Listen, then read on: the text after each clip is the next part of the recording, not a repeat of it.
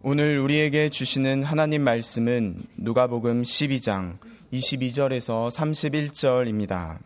또 제자들에게 이르시되 그러므로 내가 너희에게 이르노니 너희 목숨을 위하여 무엇을 먹을까 몸을 위하여 무엇을 입을까 염려하지 말라. 목숨이 음식보다 중하고 몸이 의복보다 중하니라. 까마귀를 생각하라. 심지도 아니하고 거두지도 아니하며 골방도 없고 창고도 없으되 하나님이 기르시나니 너희는 새보다 얼마나 더 귀하냐. 또 너희 중에 누가 염려함으로 그 키를 한 자라도 더할 수 있느냐. 그런즉 가장 작은 일도 하지 못하면서 어찌 다른 일들을 염려하느냐. 백합화를 생각하여 보라. 실도 만들지 않고 짜지도 아니하느니라. 그러나 내가 너희에게 말하노니 솔로몬의 모든 영광으로도 입은 것이 이 꽃 하나만큼 훌륭하지 못하였느니라. 오늘 있다가 내일 아궁이에 던져지는 들풀도 하나님이 이렇게 입히시거든 하물며 너희일까 보냐. 믿음이 작은 자들아. 너희는 무엇을 먹을까 무엇을 마실까 하여 구하지 말며 근심하지도 말라. 이 모든 것은 세상 백성들이 구하는 것이라. 너희 아버지께서는 이런 것이 너희에게 있어야 할 것을 아시느니라. 다만 너희는 그의 나라를 구하라. 그리하면 이런 것들을 너희에게 더하시리라. 아멘. 이미 광고 시간에 말씀드린 것처럼 내일부터 일주일 동안 고난주간 특별 새벽기도회가 열립니다. 우리 교회가 1년에 한 번 갖는 특별 새벽기도회인데 두 가지의 의미가 있습니다. 첫째는 우리를 위해 십자가를 지신 예수님을 기억하고 우리 각자의 삶을 돌아보기 위함입니다. 하나님께서는 이스라엘 자손들에게 1년에 3번 6월절, 77절, 초막절, 절기를 지키라고 하셨습니다. 그 중에서 가장 중요한 절기는 6월절입니다. 6월절에 그들이 애굽에서 꺼냄을 받지 못했다면 77절도 초막절도 있을 수 없기 때문입니다. 기독교 신앙에서 가장 중요한 절기는 부활절입니다. 예수님의 부활이 없었다면 우리에게는 영원한 생명도 없기 때문입니다. 그런데 예수님의 부활은 반드시 십자가의 죽으심이 있어야 가능한 것입니다. 그래서 예수님의 고난을 통해서 구원받은 우리가 하나님의 자녀답게 살고 있는지 자신을 돌아보면서 말씀을 통해 자신의 삶의 허리띠를 다시 묶는 것이 특별 새벽기도회를 갖는 첫 번째 이유입니다. 둘째는 하루를 시작하기 전에 기도를 드리는 것을 생활화하기 위함입니다. 하나님의 뜻대로 살기를 원하는 그리스도인들 치고 기도하기 원하지 않는 사람이 거의 없습니다. 그런데 실제로 기도를 드리는 사람들은 그렇게 많지 않습니다. 더 나아가 기도 드리는 것이 생활화가 되어 있는 사람은 참 적습니다. 그래서 그리스도인들에게 기도는 미루어 둔 일기 쓰기나 숙제와도 같습니다. 하루를 기도로 시작하는 사람과 허겁지겁 부산하게 시작하는 사람의 삶은 같지 않을 것입니다. 기도는 우리의 시선을 하나님께 맞추고 자신과 하나님을 찢지 아니하고 하나로 묶는 시간입니다. 그래서 하나님과의 독대를 통해서 자신의 심령을 하나님과 하나님의 말씀으로 채우는 것입니다. 그런 과정을 통해서 예배의 생활화와 생활의 예배화가 이루어집니다.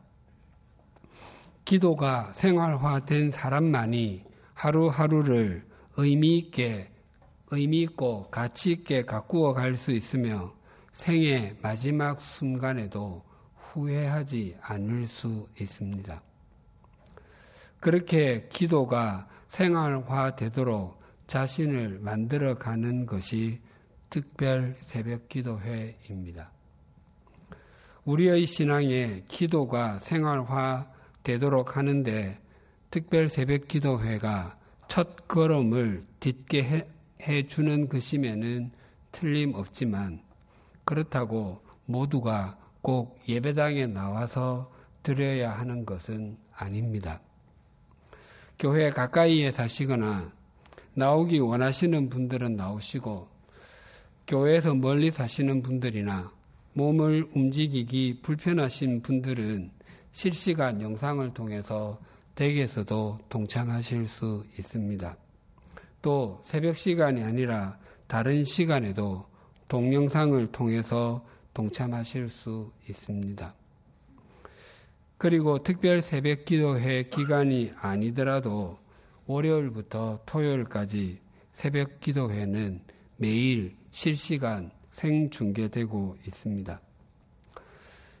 이번 고난주간 특별 새벽 기도회를 통해서 우리가 아침에 일어나자마자 하나님과 함께 하루를 시작하는 기도 생활이 체질화된다면 이후에 우리의 삶과 신앙은 지금보다 더 넓고 더 깊고 더 높아지게 될 것입니다. 형과 유산 분쟁을 하고 있는 한 사람이 예수님을 찾아와 그 일에 개입해 주시기를 요청했습니다. 그때 예수님께서는 수확한 곡식에 대해서는 관심이 많았지만 자신의 영혼에 대해서는 아무런 관심이 없었던 한 어리석은 부자의 비유를 들려주시며 탐심을 버리라고 말씀하셨습니다. 그리고 제자들에게 본질적으로 구해야 하는 것이 무엇인지 또한 예수님께서 정말 주시기 원하시는 것이 무엇인지를 말씀하셨습니다. 사람들은 먹을 것과 입을 것으로 대변되는 물질적인 것에 목말라 합니다. 최근에 줄임말 유행어 가운데 아싸와 인싸가 있습니다. 아싸는 아웃사이더의 줄임말로 사용됩니다. 무리에 잘 어울리지 못하는 사람들을 지칭하는 말입니다. 반면에 인싸는 인사이더의 줄임말로 각종 모임이나 행사에 적극적으로 참여하며 다른 사람들과 잘 어울려 지내는 사람들을 지칭하는 말입니다. 자신의 존재가 사람들은 자신이 머물고 싶어하는 특정한 그룹의 인싸가 되어야 자신의 존재가 인정을 받는다고 생각하곤 합니다. 그렇게 되려면 남들만큼은 가져야 하고 남들만큼은 지위가 있어야 하며 남들만큼 누리는 상태에 있어야 된다고 생각하곤 합니다. 그러나 그렇게 한다고 해서 자신의 마음속에 있는 공허함이 저절로 채워지는 것은 결코 아닙니다.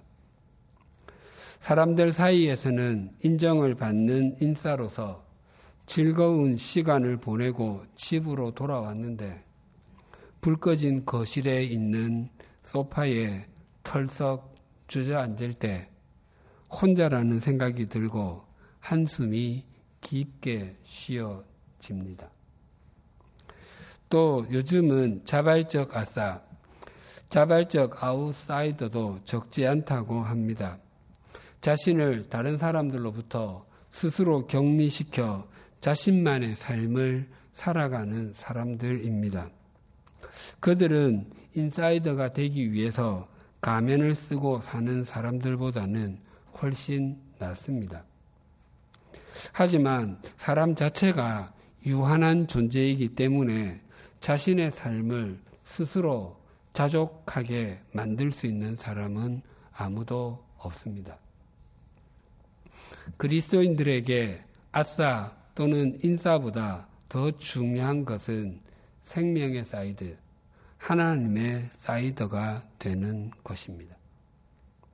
그래야 염려하지 않는 인생을 살아갈 수 있습니다.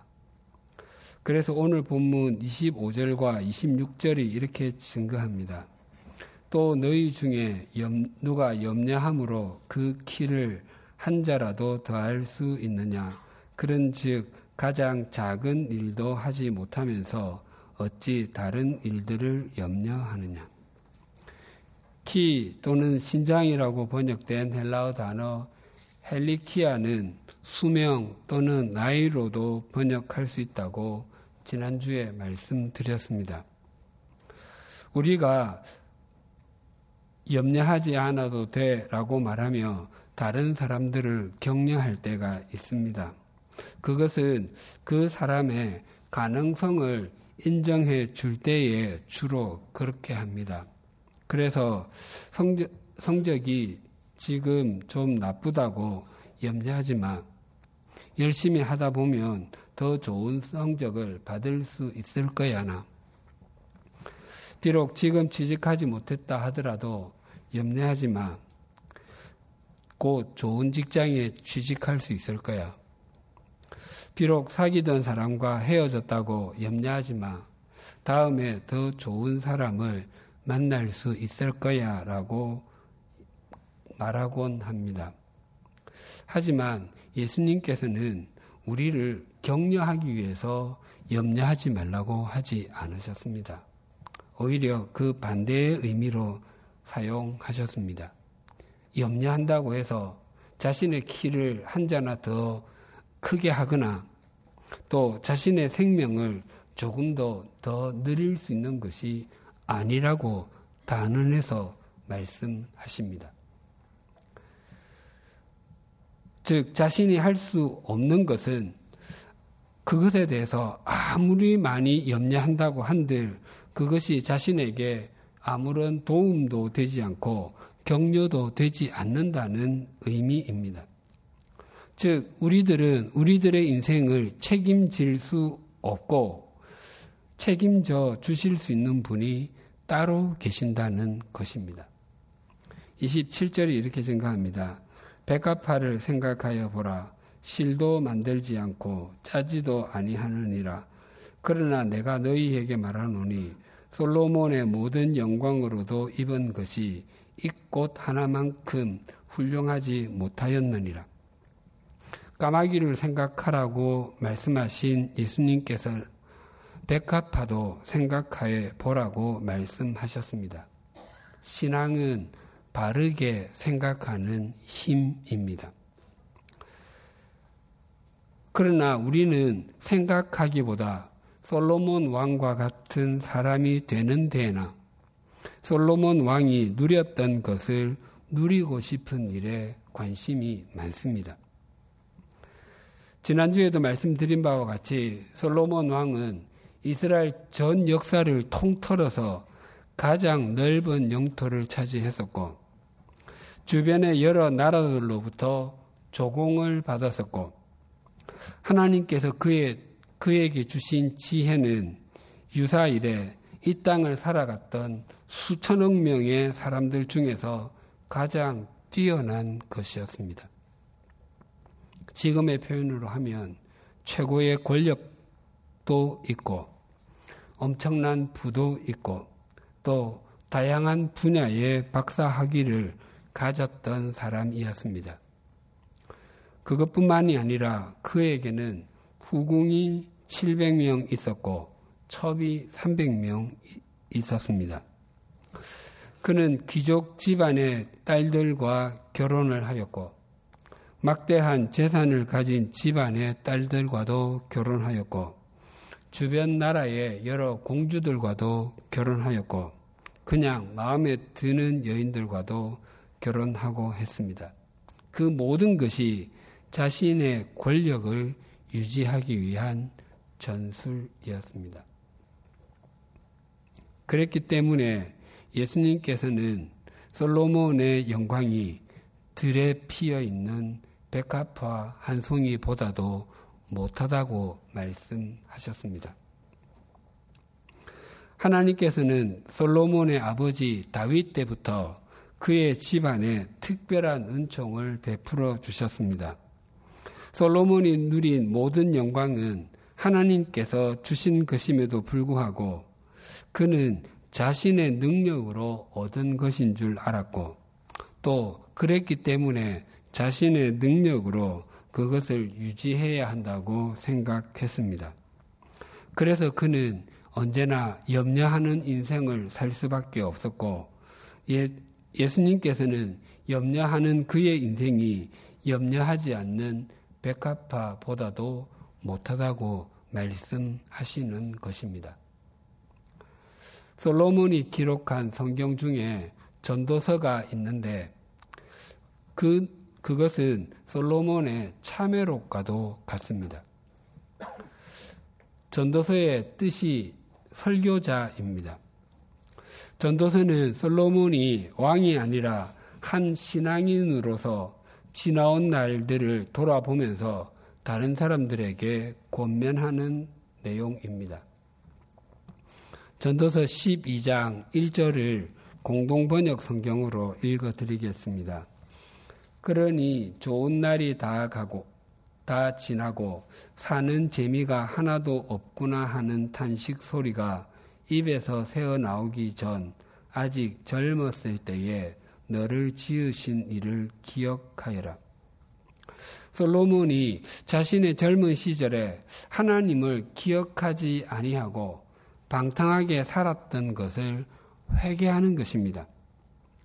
하나님 없이 살아도 권력도 있고 또 부도 있고 게다가 많은 부인들까지 있으니까 삶이 행복할 것이라고 생각했고 또 삶이 재미있을 것이라고 생각했었다는 것입니다. 그런데 정작 실상 살아보니 행복하지도 않았고 재미도 없었고 의미도 없는 삶이었다고 고백하는 것입니다.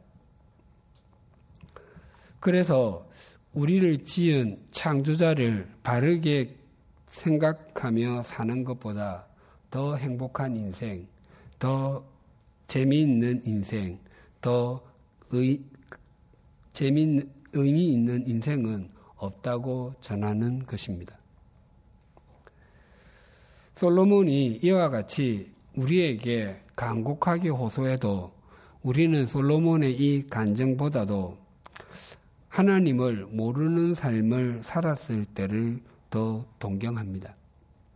솔로몬이 가졌던 권력, 또 그가 가졌던 부, 그리고 지혜, 지금으로 말하면 학벌입니다. 이 세 가지 다 필요 없고 그 중에 한 가지만이라도 있으면 좋겠다고 생각하곤 합니다.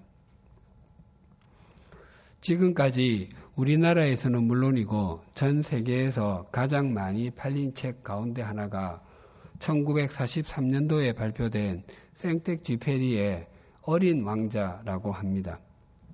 그 중에 이런 내용이 있습니다. 어른들은 숫자를 좋아합니다. 새로 사귄 친구 이야기를 할 때면 그들은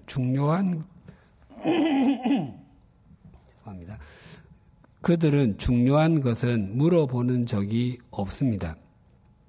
그의 목소리는 어떠니? 어떤 놀이를 가장 좋아하지? 나비 채집은 하니? 라는 묻지 않고 걔는 몇 살이지?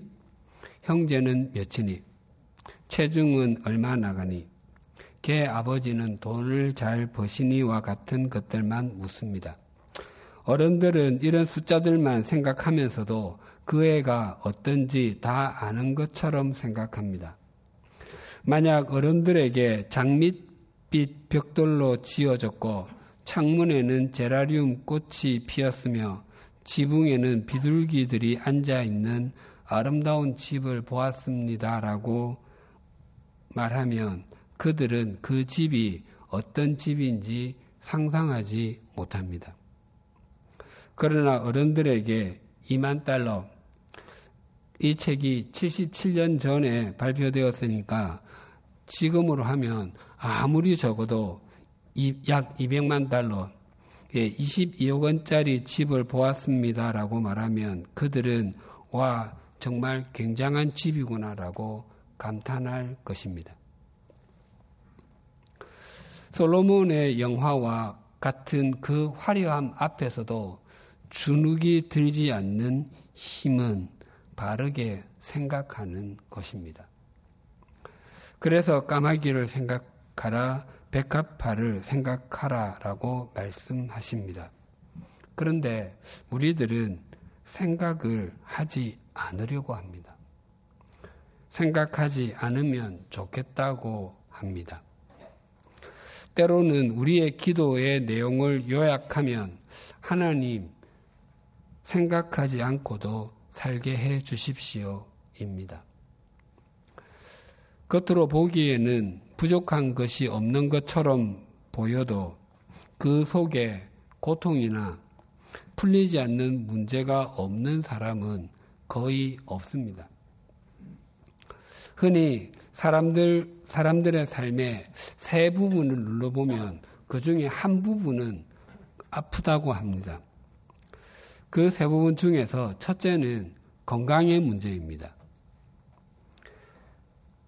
본인이나 가족이 체질적으로 약하거나 지병이 있어서 그것을 안고 사는 것입니다. 둘째는 경제적인 문제입니다. 열심히 일을 해도 가난을 좀처럼 벗어날 수 없거나 살아가면서 크고 작은 일 앞에서 쪼들림을 경험하는 것입니다. 셋째는 관계의 문제입니다. 건강도 크게 문제가 없고 경제적으로도 어느 정도 살만한데 부부관계나 부모-자식관계, 형제관계가 친밀하지 못하고 어그러져서 가족이 가족 같지가 않은 것입니다. 더 나아가 가족 중 하나가 갑작스럽게 세상을 떠나서 깊은 상실의 고통을 겪기도 합니다. 그리스도인들에게 모든 종류의 죽음은 하나님의 은총이지만 그것을 수용하는 데는 시간이 오래 걸리기도 합니다. 우리의 기도가 이 세 부분에 아무런 문제가 없기를 소망하는 경우가 참 많습니다. 그런데 실제로 우리의 삶의 이러한 부분에 아무 문제가 없어도 하나님 앞에 엎드려 간절하게 기도하고 또 영적인 건강을 지속적으로 유지하며 하나님만을 목적으로 삼고 살아가실 수 있으시겠습니까? 저는 솔직하게 자신이 없습니다. 저 역시 때때로 힘든 일이 있고 좌절스러운 일들이 있기 때문에 제가 무엇을 바라봐야 하는지 또 누구를 신뢰해야 하는지를 깊이 생각하게 되곤 합니다. 예수님의 비유 속에 등장하는 그 부자는 수확한 곡식도 많았고 또 갖고 있는 물건도 많았기 때문에 현재의 창고로는 보관할 수 없을 정도였습니다. 그래서 더 큰 곡간을 지어서 거기에다가 자신의 소유물을 보관해 두면 여러 해 동안 걱정하지 않고 살 수 있겠다고 생각했습니다. 그때 하나님께서 그에게 이렇게 말씀하셨습니다. 12장 20절입니다. 하나님은 이르시되 어리석은 자여 오늘 밤에 내 영혼을 도로 찾으리니 그러면 내 준비한 것이 누구의 것이 되겠느냐 하셨으니 하나님께서는 그 부자를 향해서 어리석은 자 아프론이라고 말씀하셨습니다. 아프론의 문자적인 뜻이 생각 없는 사람입니다. 아니 생각을 했기 때문에 추수할 곡식을 모두 보관할 곡간을 지으려고 한 것 아닙니까? 라고 반문하실지 모르겠습니다. 그 부자는 무엇을 생각해야 하고 무엇을 생각하지 않아도 되는지를 몰랐기 때문에 어리석다고 말씀하시는 것입니다. 하나님께서 그 부자가 추수를 많이 한 것, 곡간을 지으려고 한 것에 대해서 어리석다고 말씀하지 않으셨습니다.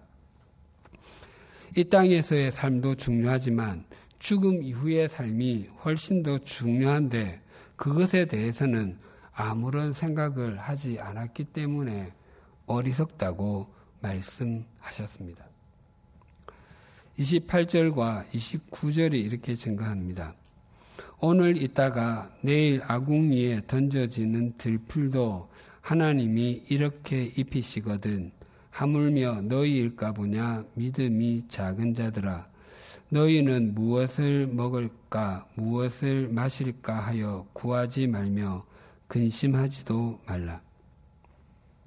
가정에서 자녀의 제1의 의무는 신체적, 지적, 정서적, 사회적, 영적인 부분을 포함해서 건강하게 자라는 것입니다. 만약 자녀가 내일 아침에 우리 엄마 아빠가 내게 밥은 줄까? 부모님이 다음 달에는 내 옷과 신발을 사주실까? 우리 부모님은 내가 고등학교를 졸업하면 대학에는 보내주실까? 라고 생각한다면 그 가정은 문제가 큽니다. 부모는 자녀가 요청하는 것뿐만 아니라 요청하지 않는 것까지도 준비해주고 자녀가 할 수 있는 데까지 공부하게 할 것입니다. 장학금 중에 가장 좋은 장학금이 FM 장학금, Father, Mother이 주는 장학금입니다. 그리고 근심하지 말라고 예수님께서 말씀하시는데 근심하다의 단어의 원뜻은 높이 오르다입니다. 허망한 욕망이 솟구치는 것이고 병든 이기심이 머리 끝까지 올라와 있는 것입니다. 마치 양식장에 떠있는 부표처럼 세속적 가치관과 아무런 도움이 되지 않는 생각들이 내 삶 여기 저기를 떠다니는 것입니다. 예수님께서는 우리 그리스도인들이 먹고 사는 것에 인생의 최고의 가치관을 두지 말아야 하는 이유를 30절에서 이렇게 말씀하십니다. 이 모든 것은 세상 백성들이 구하는 것이라 너희 아버지께서는 이런 것이 너희에게 있어야 할 것을 아시느니라. 세상 백성들이란 하나님을 알지 못하는 사람들입니다. 창조주와 아버지가 되시는 하나님께서 자신의 인생을 인도해주고 계심을 알지 못하는 사람들입니다. 그래서 그들은 자신들의 인생은 자신이 다 책임을 져야 한다고 생각하기 때문에 하나님과 분리된 인생, 염려하는 인생을 살 수밖에 없습니다. 누가복음 15장에 나오는 둘째 아들은 몹시도 집을 나가고 싶어 했습니다. 그래서 자기 몫의 유산을 받아 며칠 만에 정리해서 먼 나라로 떠났습니다. 아버지를 떠나기만 하면 모든 것이 자유로우리라 생각했고 또 보란듯이 성공해서 돌아가고 싶었을 것입니다. 하지만 돈을 쓰는 기쁨도 잠시 자신의 삶이 뜻대로 되지 않았습니다. 나중에는 돼지가 먹는 쥐엄 열매라도 먹기를 원했지만 그것마저도 주는 사람이 없었습니다. 이것은 비단 성경 속에 나오는 이야기만이 아닙니다. 하나님께서 아버지가 되신다는 것을 모르는 사람들은 모두 집을 나온 둘째와도 같습니다. 둘째는 돌아갈 아버지의 집이 있다는 사실을 알았지만 세상 백성들은 자신이 돌아가야 할 집이고 돌아가야 할 아버지가 있다는 사실조차 망각하고 있습니다. 그래서 염려하는 인생이 될 수밖에 없습니다. 예수님께서는 우리 그리스도인들이 정말 구해야 할 것이 무엇인지를 31절에서 이렇게 일러주셨습니다. 다만 너희는 그의 나라를 구하라. 그리하면 이런 것들을 너희에게 더하시리라. 지금까지 예수님께서는 탐심을 버리라, 염려하지 말라고 말씀하셨습니다. 그렇다면 어떻게 하면 탐심을 버릴 수 있고 염려하지 않을 수 있습니까?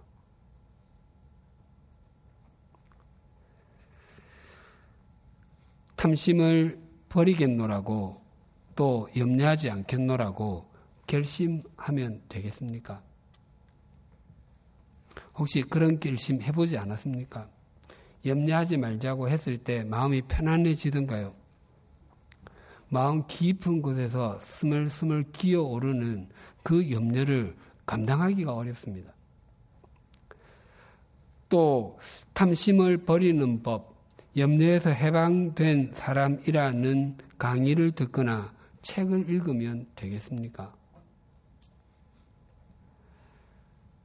예수님께서 우리에게 알려주신 최고의 방책은 그의 나라, 즉 하나님의 나라를 구하는 것입니다.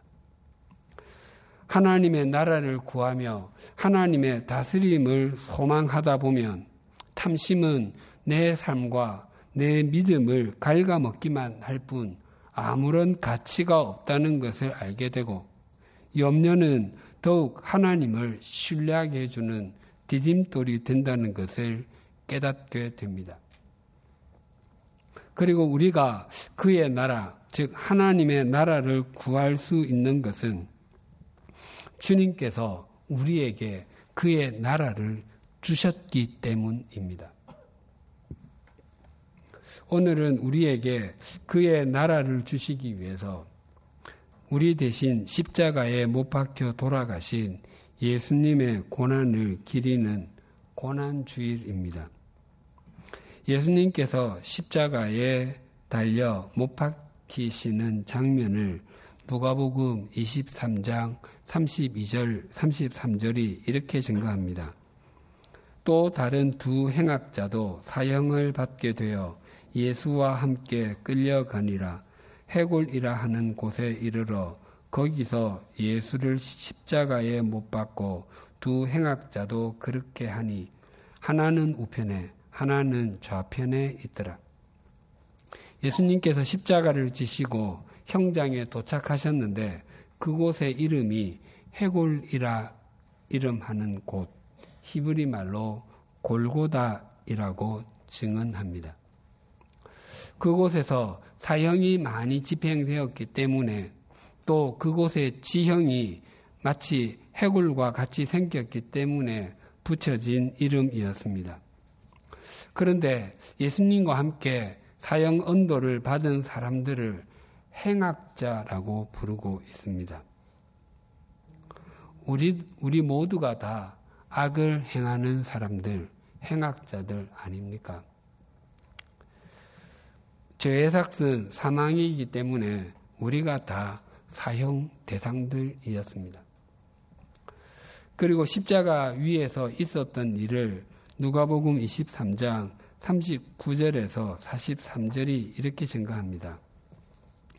달린 행악자 중 하나는 비방하여 이르되 내가 그리스도가 아니냐, 너와 우리를 구원하라 하되, 하나는 그 사람을 꾸짖어 이르되 내가 동일한 정죄를 받고서도 하나님을 두려워하지 아니하느냐, 우리는 우리가 행한 일에 상당한 보응을 받는 것이니 이에 당연하거니와 이 사람이 행한 것은 옳지 않은 것이 없느니라 하고 이르되 예수여 당신의 나라에 임하실 때에 나를 기억하소서 하니, 예수께서 이르시되 내가 진실로 내게 이르노니 오늘 내가 나와 함께 낙원에 있으리라 하시니라. 달린 두 행악자 중 하나는 예수님을 비방하며 당신이 그리스도가 아니십니까? 당신과 우리를 구원해 보십시오라고 말했습니다. 그것은 십자가 아래에 있는 사람들이 당신을 조롱하는 것처럼 만약 당신이 그리스도가 맞다면 당신은 물론이고 우리도 한번 살려보시오 그러면 당신도 좋고 우리도 좋은 것 아닙니까? 라고 말하는 것과 같습니다. 그의 말에는 죽음에 대한 두려움과 살고 싶은 욕구가 진하게 묻어나오고 있습니다. 그런데 다른 행악자는 예수님, 당신의 나라에 임하실 때에 나를 기억해 주십시오라고 말했습니다. 이 사람은 인생의 마지막 순간에 그의 나라를 구했습니다. 그의 이 요청이 그의 영원한 운명을 바꾸어 놓았습니다. 그때 예수님께서 그에게 말씀하셨습니다. 진실로 당신에게 말합니다. 당신이 오늘 나와 함께 낙원, 즉 그의 나라에 있을 것입니다.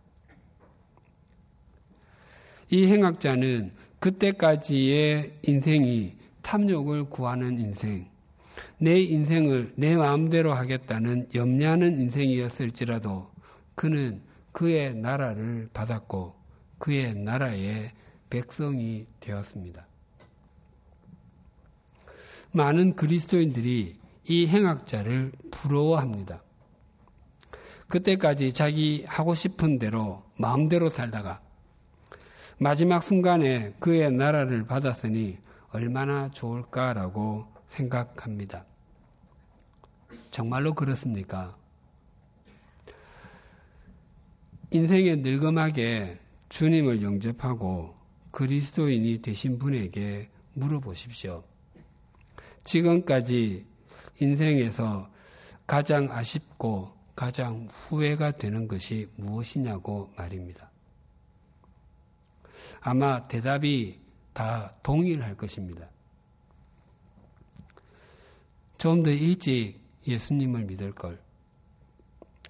그리스도인 직장 동료가 또 친구가 성경을 전해주며 교회 다니라고 말할 때에 그때 다닐 걸.